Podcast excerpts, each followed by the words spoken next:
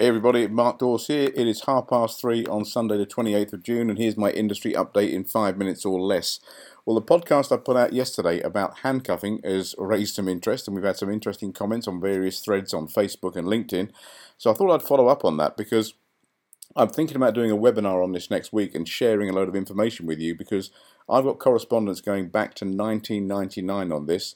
I've got letters from the Association of Chief Police Officers, from their uh, lead of the Arrest and Restraint Committee and Self Defence Committee. I've got a copy of a letter from a commander of the Metropolitan Police. I've also got lawyers' opinions on this, plus some other research as well, all showing basically that handcuffs are just classified as temporary restraining devices and that anyone in the UK can carry and use handcuffs. They're, they're, you don't have to have any special license uh, to actually have them. Of course, if you're going to use them in the workplace, then your employer is responsible for giving you training.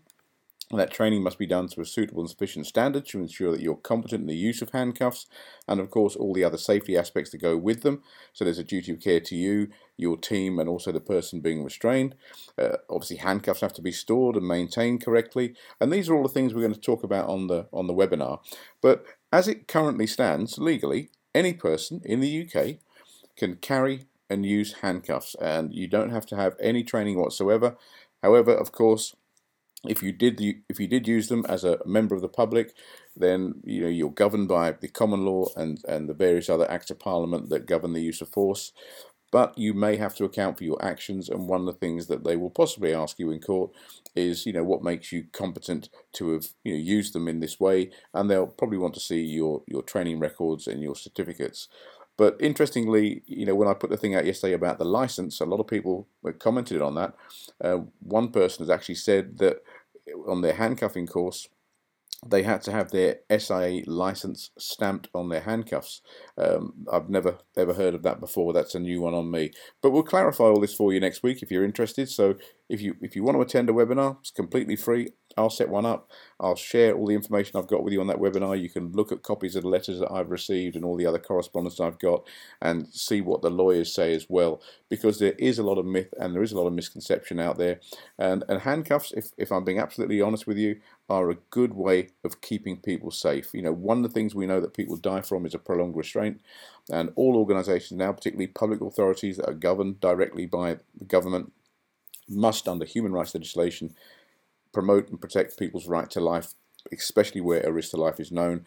And we know that a prolonged, prolonged restraint increases the risk of death, and therefore, if handcuffs can reduce that, then they should be used. You know, but it comes down to the employee's risk assessment um, and nothing more. It, the employer's risk assessment, sorry, nothing more than that.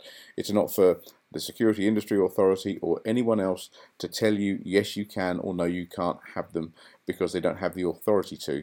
It comes down in the workplace to your employer's risk assessment. But if you're interested in this webinar, you know, leave me a comment below somewhere, and hopefully we'll we'll run one next week. Um, but yeah, we will run one next week. Um, but we are limited to numbers, so if, if you get in quick and let me know whether you want to go with it or not, then I can make a decision. I'll set the page up, and you can opt in, and then you can you know see everything we've got that you know tells you exactly or evidences exactly everything I've just told you.